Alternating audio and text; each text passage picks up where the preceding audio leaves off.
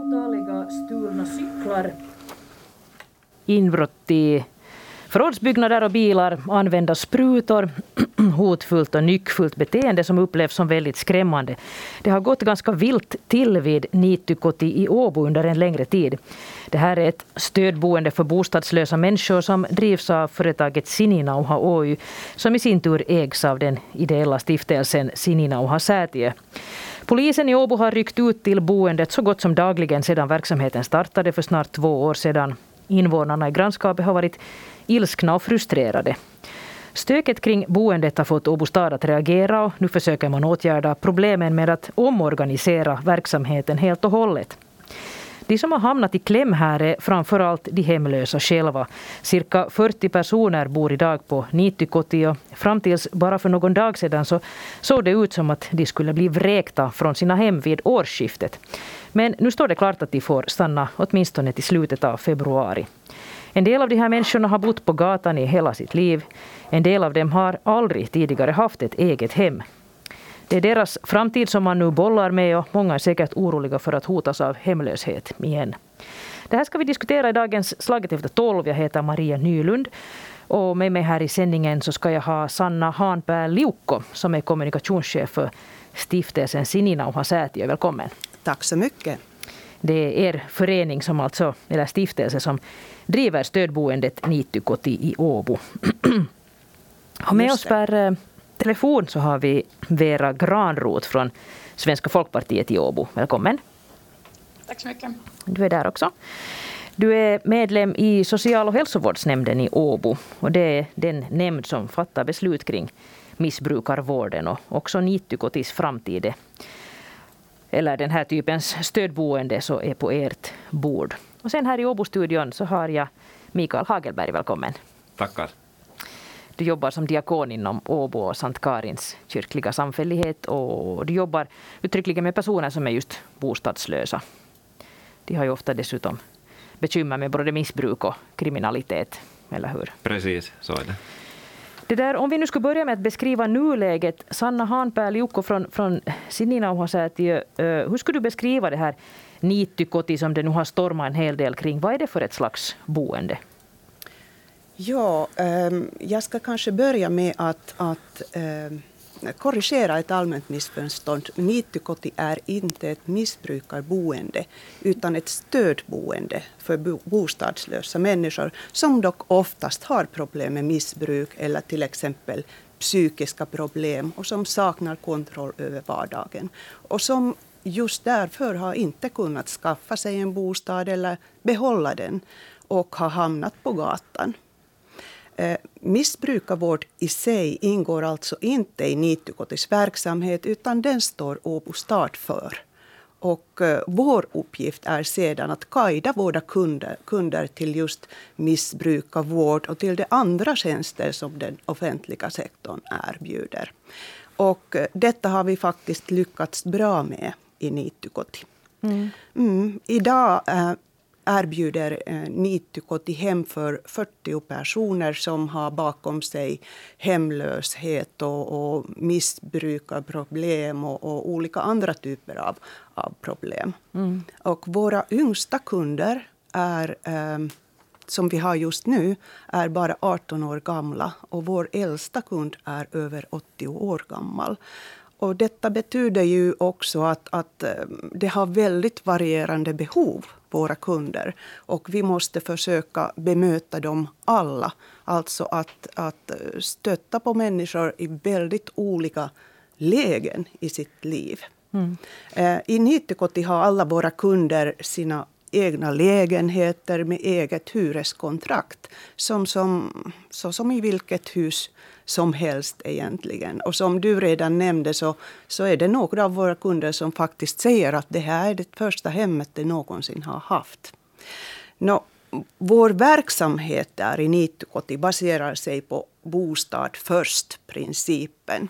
Eh, där bostaden ses som en grundläggande och egentligen också en mänsklig rättighet som man inte behöver intjäna. Um, ehm, och det här betyder ju alltså att missbruk till exempel inte är ett hinder för att få en bostad, bostad hos oss eller behålla den. Och i den här verksamhet, verksamhetsmodellen ses ju bostad som en förutsättning för att en person kan ta de allra första stegen på sin eh, egen rehabiliteringsstig. Mm. Mm. Jag tänkte fråga dig igen nu innan vi eh, går vidare till er andra. Nu har det varit en hel del hopande och roende kring er verksamhet på sistone och, mm. och nu vet man alltså att Nittykoti kommer att finnas kvar till slutet av februari och efter det läggs det här boendet ner. Hurdan är stämningen vid Nittykoti just nu? Alltså hur oroade är era klienter för att bli bostadslösa igen? No, det har ju varit väldigt nedstämd stämning hos våra kunder. Många är väldigt stressade. Var ska det ta vägen? Kommer det att finnas någon plats för dem någonstans? Vad som ska hända dem? Och eh, nu det här att vi har fått två månaders förlängning är ju eh, i sig glädjande. Det gör oss lite mm, mera tid att, att eh, tillsammans med Åbostad hitta en bra lösning till var och en av våra kunder. Vi ska strax försöka titta på vad den här lösningen då ska vara, men jag ska helt kort försöka förklara hur man har hamnat här. Det är alltså Åbo stad som köper då de här boendestödtjänsterna av olika företag och på grund av en massa ja, oklarheter inom Åbo stad gällande både avtal och vem som ska sköta den här verksamheten i fortsättningen så har det in i det sista alltså varit oklart vad som ska hända efter årsskiftet. Och igår kväll beslöt social och hälsovårdsnämnden i Åbo då äntligen vem som ska få sköta den här typen av stödboende i fortsättningen. Och vi ska strax komma till det. Eh, men ett annat problem här så handlar om att det är brist på lämpliga fastigheter för den här typens stödboende. Eh, den fastighet där Niitykoti finns idag i stadsdelen Hepokulta i Åbo, den ägs av ett fastighetsbolag som heter TVT Asunnot. Och det här bolaget är i sin tur då till 100 procent ägt av Åbo stad. Och nu har det här TVT Asunnot alldeles nyligen sagt upp sitt hyreskontrakt med Sininauha Oy. Åbo stad alltså säger själv upp sitt hyresavtal med Sininauha Oy samtidigt som man köper de här boendetjänsterna av samma företag. Eh, så att lite det här problemet med att höger hand vet inte riktigt vad den vänstra gör verkar vi ha här. Eh, och Vera Granroth, du representerar alltså Svenska folkpartiet i Åbos social och hälsovårdsnämnd. Och ni har diskuterat den här frågan i olika repriser under en längre tid. Och igår kväll möttes alltså den här social och hälsovårdsnämnden eh, och ni valde där tre aktörer som ska sköta den här typen av koncentrerat stödboende för bostadslösa. Ehm, de heter Sininauha Oy, eh, Diakonissanstaltens Hoiva Oy och Ratamokoti Oy. Det är de som ska sköta den här tjänsten i fortsättningen. Ehm, nu vet vi att Sininauha står utan fastighet från och med 1 mars och erbjuder därför stödboende i Helsingfors istället. Och Hoivo Oy lär också ska ha sina platser i Helsingfors. Eh, jag vet inte, stämmer det här Vera Granroth och är det meningen att Åbos bostadslösa ska skickas till Helsingfors i fortsättningen? Ja, tack så mycket. Äh, läget är nu sådant att endast den här eh, uh, Ratamokoti Oy har, äh, har det här boende i Åbo tyvärr. Så att en del av kunderna kommer antagligen att flyttas då till uh, huvudstadsregionen uh, och där kommer de här tjänsterna att finnas. Här är kanske den uh, största utmaningen just det att den här uh, boende först-principen endast finns på huvudstadsregionen från de här tre de här tre aktörerna som nu erbjuder den här tjänsten. Just det. Så hur, hur många personer är det tänkt att, att, att, att Åbo ska skicka till Helsingfors? Nu har jag inte några exakta siffror på hur många som skicka svar Och här är ju det att ingen kommer ju mot sin vilja att skicka någonstans. Att man gör ju helt som eh, liksom så här privata eh, eller enskilda kontrakt med alla enskilda eh, kunder som finns i Nittykoti. Att ingen kommer ju att liksom bli skickad någonstans mot sin vilja. Hur är det, Sanna Hanpää Liukko, vad händer alltså med era klienter på Nittykoti efter den sista februari då ni stänger dörrarna där? Blir, blir blir det alltså alla de här 40 personerna skickade till Helsingfors då, eller vad händer? Eh, det här är ju en sak som vi sen ska ta upp med Åbo stad. Så att vi har inget svar än. Och, eh, och jag måste säga att det känns väldigt tragiskt att om det inte finns en enda eh, bostad för enhet i Åbo stad. Eh, Åbo har ändå ganska så stort problem med bostadslösa människor och har även förbundit sig att eh, minska bostadslösheten och även att använda det här ehm, bostad först, först-modellen. Så att jag tycker nog att eh, det vore rimligt om, om vi skulle få lite hjälp från Åbo stad att hitta en passande lokal eller, eller fastighet i Åbo. Vi är ju väldigt villiga att fortsätta vårt arbete där. Mm. Vera Granroth, tycker du att det här har, hur tycker du att det här har skötts från Åbo stads sida? Alltså är det här ett, en, en bra lösning? Personligen vet jag inte orsakerna bakom varför till exempel då TVT Asunnot har, har äh, brutit upp det här med, äh, kontraktet med äh, Finland säätiö. Men vi alla i nämnden var mycket överens om att det här är en jätteproblematisk situation i att det inte nu finns eh, just sådana här tjänster i Åbo. Eh, men att samtidigt så måste man också nu hitta på väldigt så här kort varsel också ersättande utrymmen åt de här personerna just därför att deras kontraktet tar slut och då måste finnas ersättande boenden åt de här kunderna. No, Mikael Hagelberg, du jobbar alltså som diakon med bostadslösa i Åbo Eh, till vardags. Vad, vad, tänker du om allt det här nu som, som pågår och, och den här lösningen nu då som man ser ut att gå, gå inför? Det är en väldigt intressant lösning nog. Överlag så tycker jag det, det behövs många olika former av boendetjänster då man talar om bostadslösa och, och, och, och, missbrukarvården och så vidare. Så, så Niittykoti har ju, har ju varit den enda aktören som, som Sanna konstaterar här i Åbo. Och tydligen finns det inte, tycks det inte finnas någon annanstans i Finland än i Helsingfors den här formen av boende. Så ja, jag tycker det, det, det, det finns i Åbo då natthärbärge Sillankorva dit man kan vända sig om man är bostadslös. Och så finns det olika serviceboenden och, och stödboenden. Men just precis det här boendeservicen som, som Niitikoti erbjuder så, så finns inte riktigt. Och, och jag hoppas nu, eller det ser ju ut som att, att åtminstone Ratamokoti då kommer att kunna erbjuda den här stöd, stödboende. Så, mm. så det är ju fint det, men att få se hur långt det räcker och, och, och det där att skicka folk till Helsingfors är ju, är ju förstås kanske inte helt ja, ja, Vad tror du om, om det? No, det? Det som det konstateras här så, så är det ju någonting som den enskilda klienten kommer Eh, kommer fram till med, med sin socialarbetare. Man diskuterar det och, och förstås om, om, om han eller hon är villig att, att flytta till Helsingfors så det är inga problem. Men, men eh, att överlag i en sån livssituation då man är väldigt utsatt så, så tvingas flytta till en helt annan ort så, så det, det ser jag nog som, som kanske lite etiskt problematiskt också. Ja, ja absolut. Om jag får säga ja. så, så vi ser det här egentligen från grund och botten om en fråga på hur vi ser på människovärdet och om våra värderingar och, och hurdant samhälle vill vi ha i en av de rikaste länderna i världen. Mm. Eh, hur tycker du, Mikael Hagelberg, att Åbo stad har skött det här? Liksom, hur, jag har förstått att Åbo är, är, är, den stad i Finland där det finns näst mest bostadslösa efter Helsingfors. Alltså det är ett, ett, hur många bostadslösa har vi här? Det vet väl ingen riktigt hur många bostadslösa det finns, men statistiken säger väl att det i fjol fanns där kring 430 bostadslösa.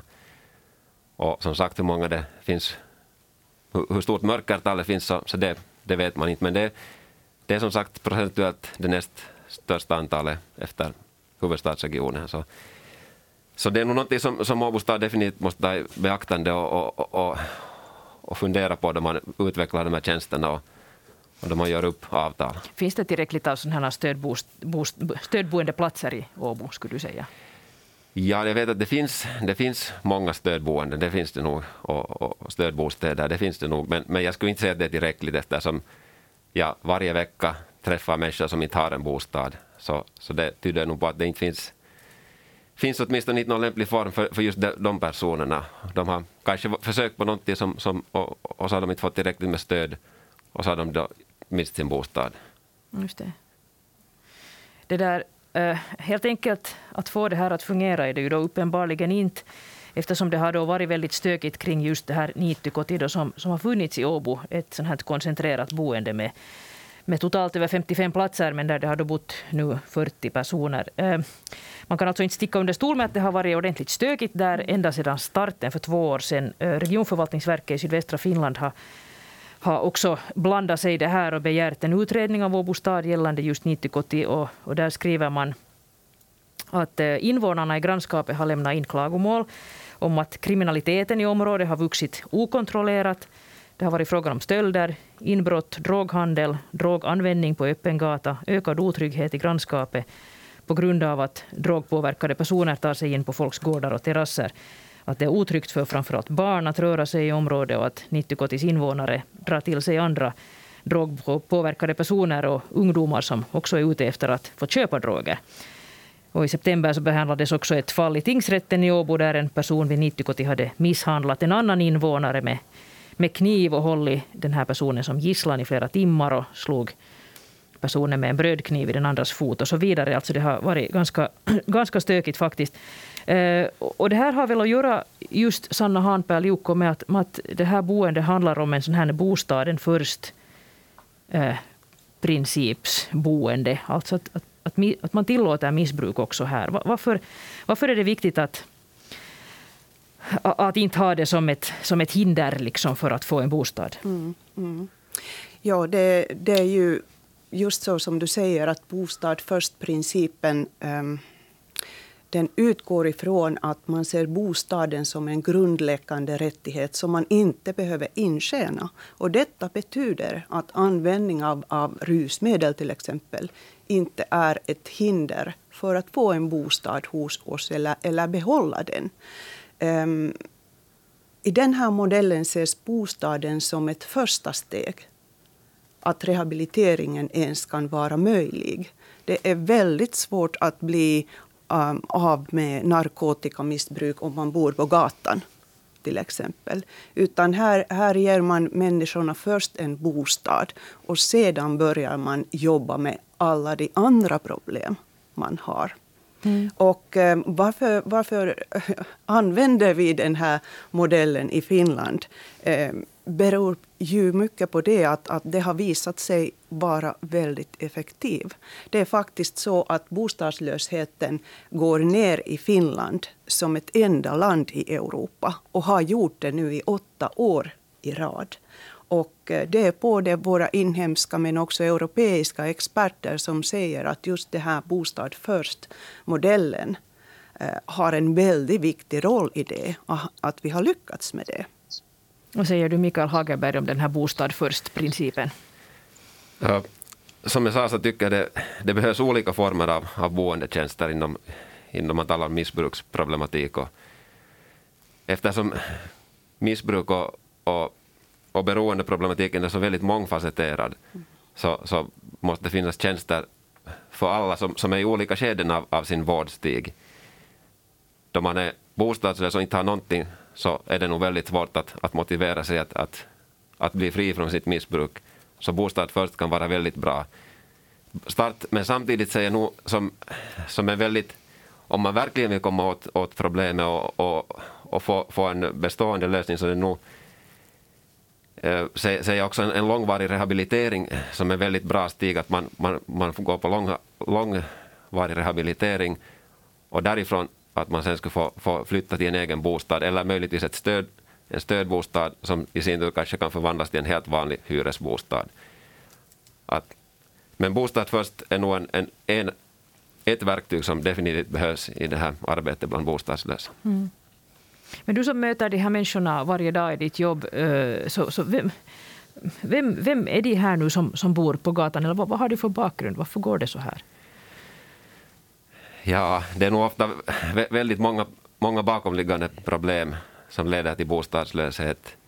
Och, och, och det, kan, det kan gå ända, ända till barndomen och ungdomen, svåra uppväxtförhållanden, trasiga familjer och, och, och, och så vidare. Och så i något skede kommer kanske då missbruk in i bilderna och, och, och man har problem att hantera pengar och, och så om man, och, om man lyckas få en hyresbostad i något skede så kanske man sen inte klarar att, att hålla den man, man lyckas inte betala hyran i tid och så vidare. så blir man vräkt.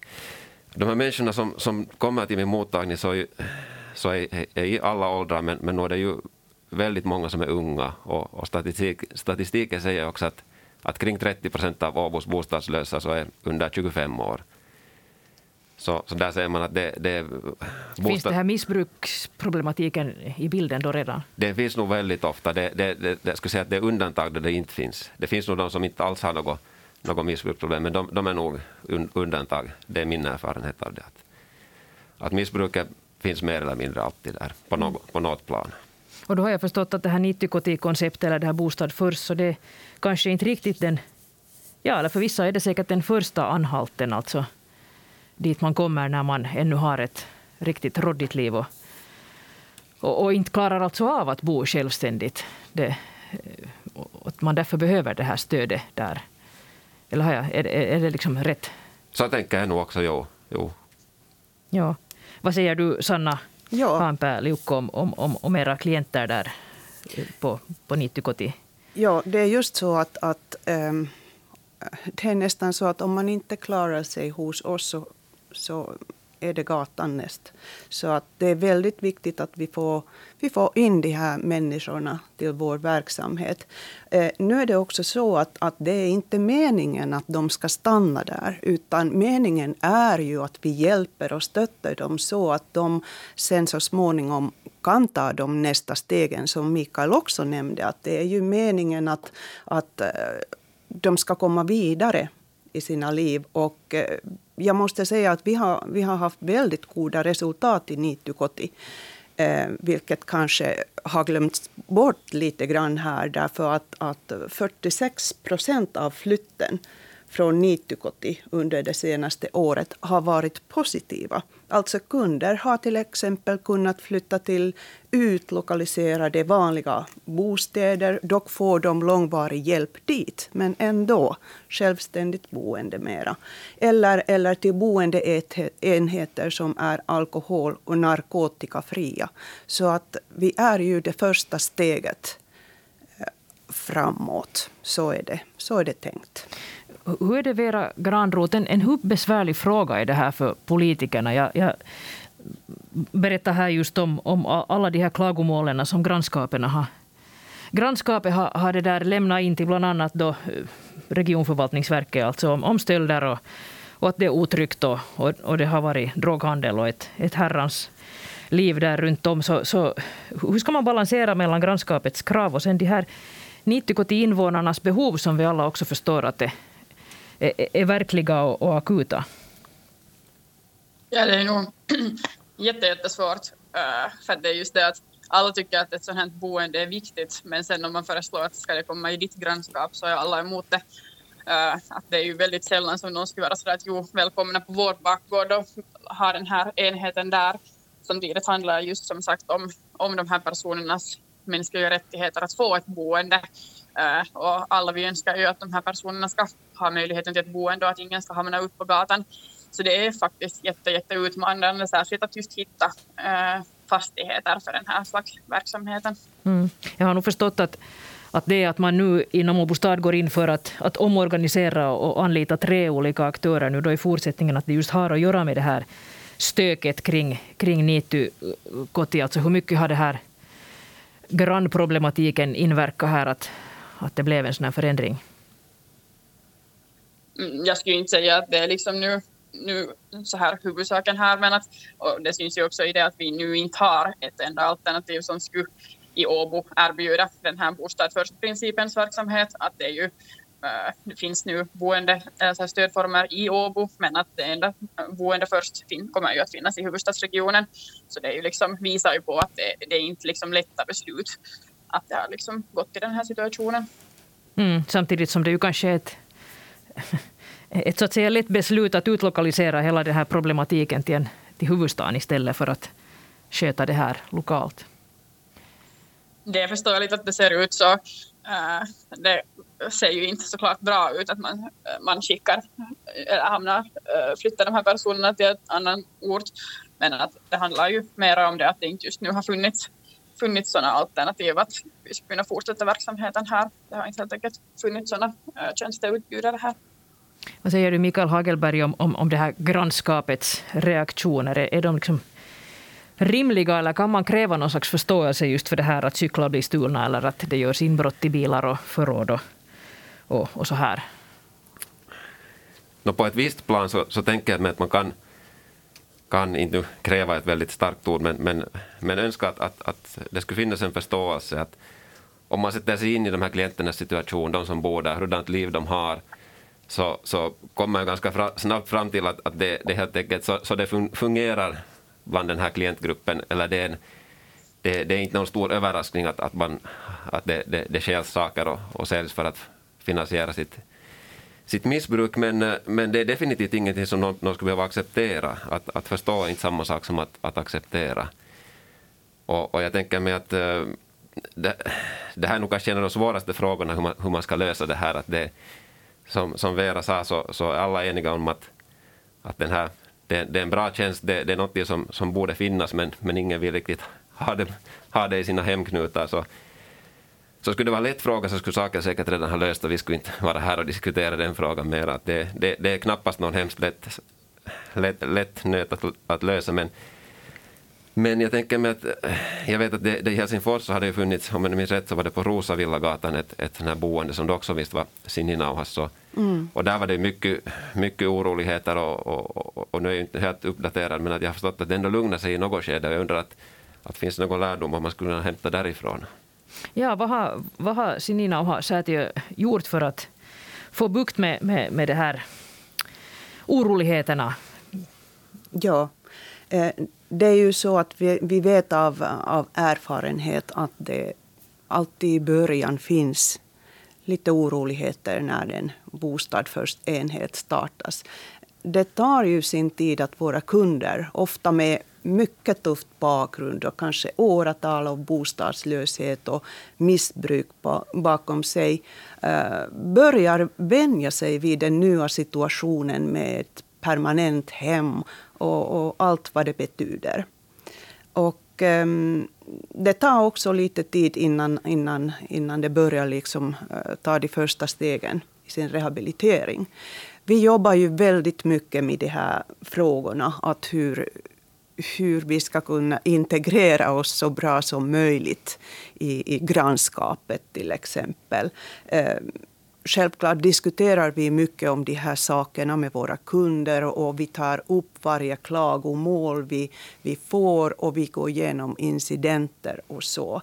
Men, men sen gör vi också väldigt aktivt arbete i grannskapet och det har vi också gjort Eh, nära Nitukoti. Alltså vi har en, en, eh, till exempel i Nitukoti har vi ju en, en hel, heltidsanställd som eh, jobbar som miljö och grannskapsarbetare. Och, eh, hennes, person, hennes uppgift har ju varit att, att sköta relationen mellan grannskapet och våra kunder genom att dagligen gå runt i grannskapet, diskutera med människor, svara på deras frågor, eh, ta emot eventuella kla, klagomål och så.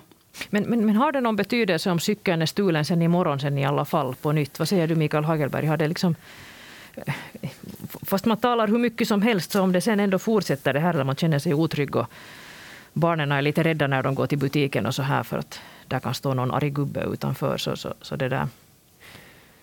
Kan man liksom lösa det här på riktigt? Eller? Ja, jag har inte kommit på någon bra lösning till det och jag förstår definitivt frustrationen och ilskan och oron bland de här som bor där i grannskapet. Det, det, det är definitivt en, en, en besvärlig situation för dem och det, det är väldigt tråkigt. Jag, som sagt så, så, så, tror jag nog inte att det, det riktigt finns någon lätt, lätt, lösning på det. Att en, en lösning skulle kunna vara att, att ge, ge mera tid åt det, vilket nu inte kanske är möjligt eftersom avtalet har sagts upp, men att 90 har inte hunnit verka mer än, än ungefär två år där. Så, så det, det, kan ju hända att om de skulle ha fått mera tid på sig så skulle det kunna byggas upp något väldigt fint och bra där och fungerande. Men, men det, det, får vi nu tyvärr inte då uppenbarligen se. Mm. Mm. Men det här, det här har ju varit en koncentrerad boendeform då, att man har haft ja, som sagt 40 personer boendes där tillsammans. Och, och, och det där, eh, också regionförvaltningsverket tyckte att det, det var för många människor på ett och samma ställe. Eh, eh har det liksom betydelse om man nu skulle dela upp de här boendena och ha liksom mindre koncentrerade boenden med liksom färre platser. Eh, är det det man nu går in för här i, i, också inom Åbo stad? Är det, är det, vad är din uppfattning, Sanna Hanpääli-Ukko? Är det meningen att det ska vara mindre boenden? Mm, nu kan jag ju inte svara, svara för vad Åbo stad har tänkt här, men från vår synvinkel är antalet kunder i Niittykoti inte särskilt stor. Till exempel i Helsingfors har våra boendeserviceenheter 98 respektive 100 platser och i Vanda har vi en enhet med 60 platser och eh, även, även Diakonisanstaltens eh, Hoivas enheter är i ungefär samma storleksklass. Men, men kan, man, kan man bli rehabiliterad om man, om man är omgiven av, av så här många människor som har till exempel missbrukarproblematik? Eh, eh. Ja, det har vi goda erfarenheter och resultat ifrån. Det är ju så att vi arbetar ju individuellt med var och en av våra kunder. Alltid när vi får in en ny kund så, så gör vi tillsammans med den personen och vår sociala arbetare och så en individuellt program. Och eh, där det finns mål som, som vi sen också, också följer upp. Så att, eh, och sen är det också så att, vilket kanske låter eh, konstigt för dem som inte känner vår vardag är att det finns eh, och byggs en gemenskap också mellan våra kunder och de faktiskt stöttar varandra där. Mm. Mm. No, men Vera Granroth, vår tid håller på att så småningom uh, ta slut här, men jag undrar jag ställde säkert frågan till fel adress här om, om, om det här med mindre enheter. Är det en av tankarna inom Åbo stad att man nu försöker skapa mindre boenden så att problemen inte ska koncentreras till ett och samma ställe? Det är nog inte just nu det som är det, som är det aktuella. Att åtminstone just nu så är enda äh, situationen här att vi måste hitta boende åt alla personer. Äh, och det är det som staden jobbar för just nu. Mm. Kommer ni att kunna garantera nu då att ingen hamnar ut på gatan i den första mars när Niittykoti stänger sina dörrar? Ja, det är helt självklart att alla, alla kunder kommer att få ett boende och ingen kommer att kastas ut på gatan det, det är någonting som staden nu arbetar mycket, mycket hårt för och man kommer att göra individuell, äh, värdera liksom varenda en individuell persons situation skilt för sig. Mm. Hur tänker ni er att man ska lösa den här boendefrågan på längre sikt? Nu har det ju varit väldigt kaotiskt här under, under hösten och den här kommande våren ser också väldigt darrig ut för tillfället. Hur ska man lösa den här frågan på längre sikt, Vera Granroth? Ja, no, till exempel nu är ju det här kontraktet med de här tre nya tjänsteleverantörerna sådant att om de till exempel hittar ersättande utrymmen, äh, ersättande utrymmen som också går in för det här äh, in i kontrakten så är det möjligt att ersätta dem och vi hoppas ju såklart på att det ska finnas äh, ersättande utrymmen äh, också i Åbo som ska kunna erbjuda den här verksamheten. Men så där överlag så handlar det ju om att äh, fortsätta med den här dialogen både med tjänsteleverantörerna och, och med omgivningen så att man kan hitta sådana lösningar som är hållbara. Att det här är ju, som det har kommit fram i hela den här diskussionen, jättesvåra frågor som inte har så här lätta lösningar på hur man balanserar kring expertgrannskapets behov och de här enskilda kundernas behov. Men att det är nog någonting som staden jobbar väldigt hårt för, för att hitta långsiktiga lösningar. Sanna Hanpää, Liukko, kort. Ni har letat efter alternativa fastigheter i Åbo här under en längre tid. Hur sannolikt är det att ni kommer att hitta ett, en ny fastighet så att man skulle kunna ha ett sånt här äh, bostad först-boende i Åbo också framöver? Mm. Än så länge har vi ju inte lyckats med det, även om vi har, vi har varit, varit väldigt aktiva där. Men vi hoppas ju att det ska gå att hitta en ny fastighet för vår verksamhet. Därför att det behövs verkligen i Åbo. Vad säger du, Mikael Hagelberg, du får sista ordet här. Hur viktigt är det att Åbo faktiskt får ett sånt här eh, någonting motsvarande till Niittykoti så som det har fungerat nu eh, här framöver, alltså att det finns ett, ett boende med bostad först-principen? Det är nog väldigt viktigt och jag, jag hoppas att, att någon av de här tre aktörerna kan, kan erbjuda den här eller, eller flera av de här aktörerna skulle kunna erbjuda en, en dylik tjänst. Mm. Säg nu, varför är det så viktigt att det måste finnas i Åbo? Det är därifrån livet, livet till, ett, till ett nyktrare och bättre liv börjar för många av de här klienterna. Här ska vi avsluta dagens Slaget efter tolv. Tusen tack till er som var med. Sanna Hanpää Liukko från stiftelsen Sinina och Säätiö och Vera Granroth från Svenska folkpartiet i Åbo och Mikael Hagelberg, diakon vid Åbo Sankt Karins kyrkliga samfällighet. Jag heter Maria Nylund och en ny diskussion hör du igen imorgon.